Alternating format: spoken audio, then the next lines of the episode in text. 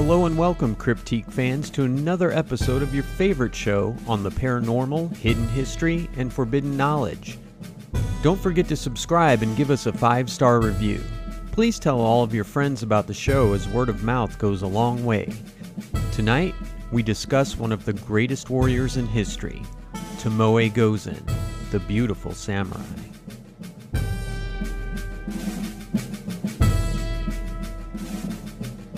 This is the story of the beautiful samurai.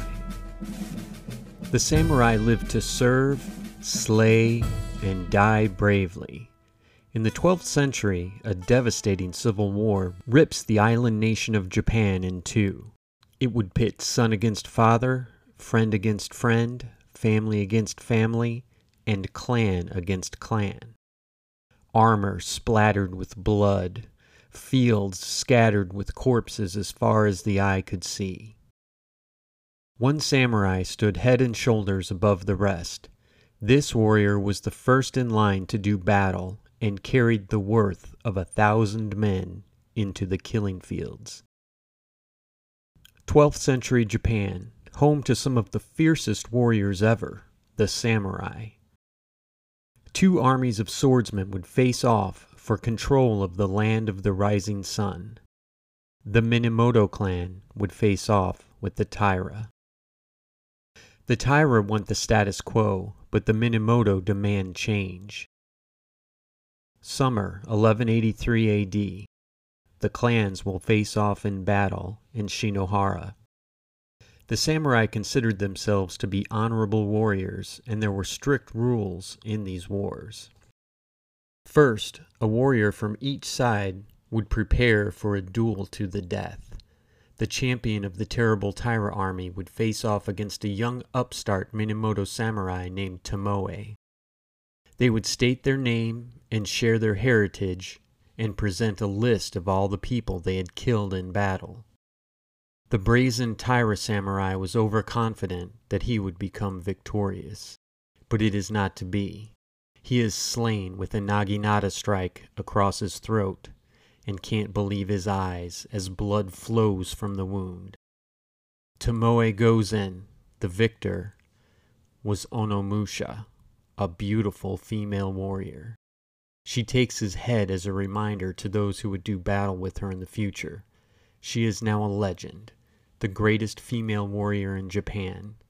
The legend says she was ready to defeat a god or a demon at any moment. Hello, friends and enemies. This is Jay. I hope you're enjoying this episode of Cryptique. If true crime is a passion of yours like it is mine, you should check out my other podcast, Exploring Evil. I cover some of the lesser known serial killers as well as murderers with a paranormal twist. I've covered the cannibal rapper and a murderous shaman, as well as a man who claimed he was the gatekeeper to hell.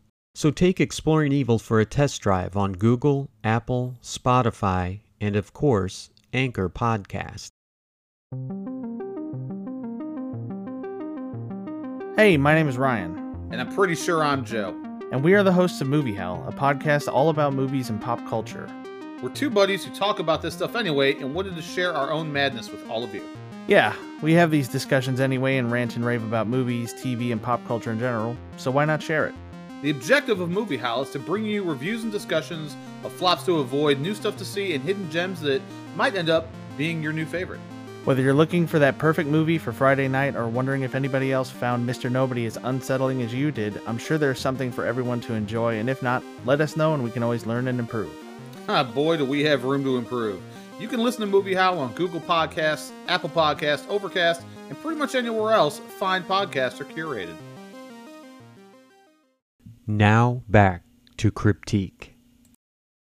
She was born in 1157 in Japan's central mountainous region to Nakahara no Kaneto and Shizuru Goen, who was her mother and whose name she took. Her father was also a samurai in the Minamoto clan, and her mother was the wet nurse for the orphan son of their wealthy lord. The boy was Minamoto Yoshinaka, who was heir to the castle where both families resided. Yoshinaka was trained to be a samurai in the art of war serve, slaughter, and die well. Samurai training began around six years old, and they would be trained with swords, bow and arrows, horses, and other weapons of war.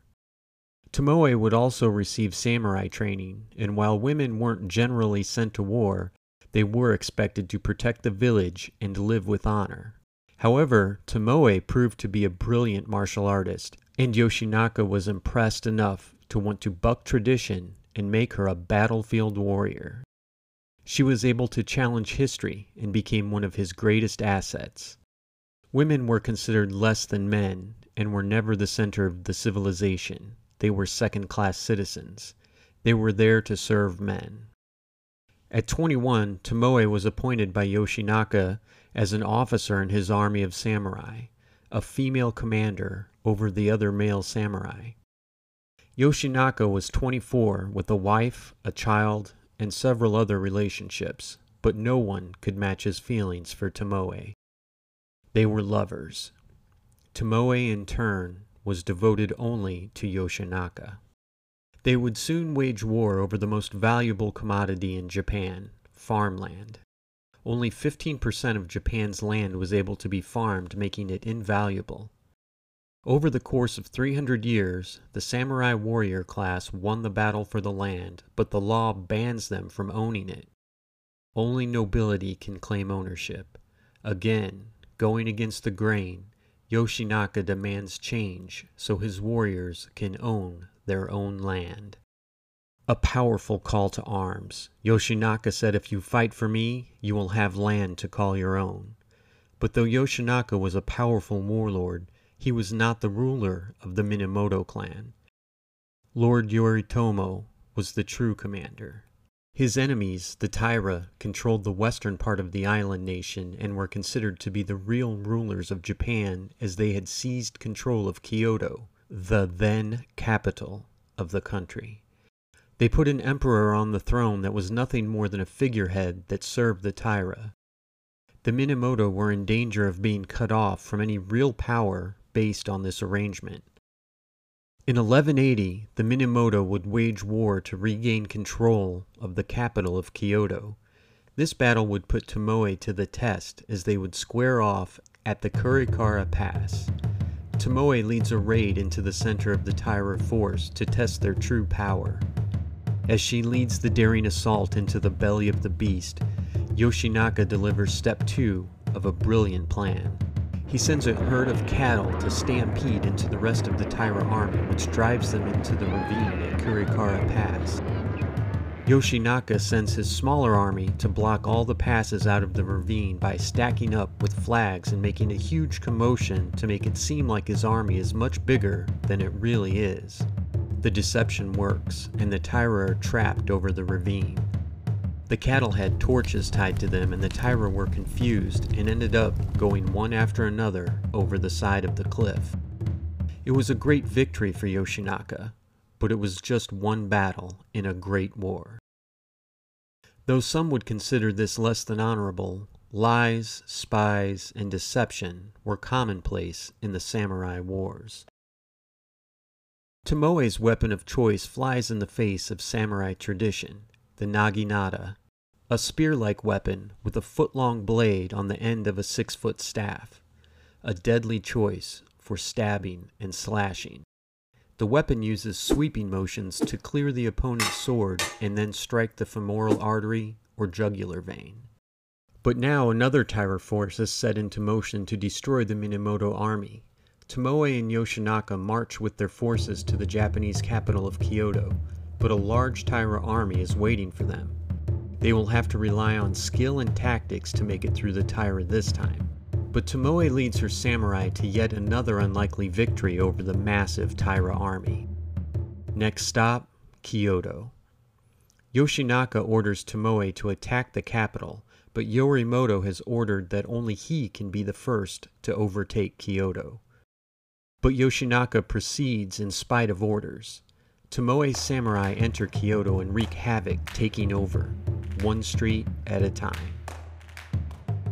The Taira nobles turn tail and run to their own estates, leaving the city to the Minamoto led by Tomoe and Yoshinaka.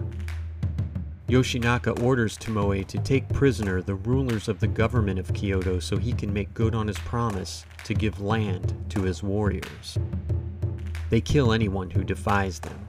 They decorate the city with impaled heads on poles to make an example.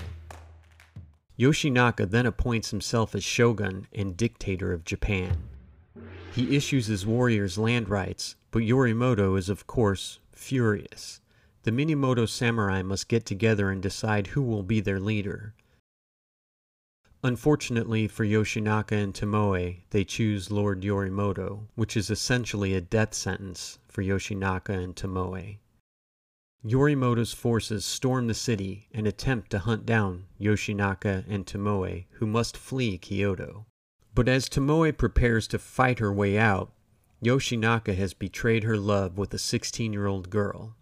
Outside the castle, Tomoe is in battle with Yorimoto's men, but she can't fight them off forever.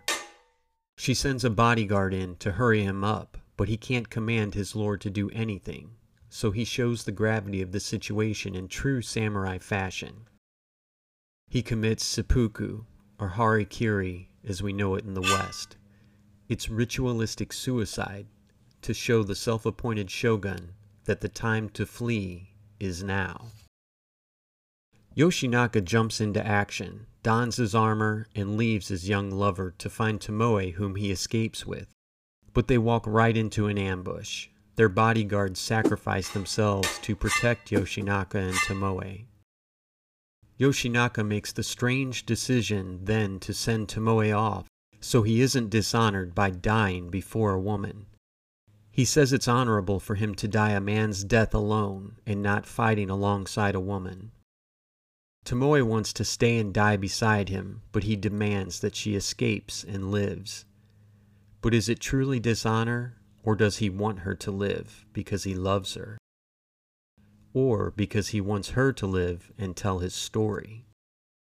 She's heartbroken, but she must be obedient. Now Yoshinaka will commit seppuku so no one will be able to claim his head. But he gets hit with an arrow before he can do so and is officially killed in battle. The archer takes Yoshinaka's head to claim his glory. Now all alone, Tomoe will face her greatest rival yet. The greatest swordsman in Japan has staked his honor on killing her. Awazu, Japan. The greatest female samurai in history must pay her dues alone. Everyone she knows and loves is dead. She seeks revenge on Yoshinaka's killers. Led by Honda no Morishige, a group of her former allies encounter her in Awazu. She will battle till death with Morishige. They display their skills as is tradition. They then present a list of previous kills followed by threats and insults. Then the death match, and Tomoe has nothing to lose. Morishige's skills quickly overpower Tomoe. He's too skilled. She falls back, showing weakness and acting as if she's given up. And when he moves in for the kill, she swiftly strikes and delivers the death blow. She grabs his head, filled with rage, and slices it off. She tosses it at the feet of his allies and then disappears into the forest. There is no record of exactly how she gets away, only that she does. She buries her beloved blade and armor and disguises herself as a peasant as she passes unnoticed by her samurai enemies. Her fate remains a mystery, but brings her story to the world, and most accounts say she died as a nun, living well into her 90s. Ironically, samurai warriors are now granted landowner rights. In 1192, Yorimoto becomes shogun of all Japan. Tomoe will always be remembered as one of history's greatest warriors. Thanks for checking out the story of the beautiful samurai on Cryptique. Be sure to subscribe so you don't miss a single show and tell your friends about Cryptique. You can email comments and case suggestions to cryptiquepodcast at gmail.com. That's C R Y P T I Q U E podcast at gmail.com.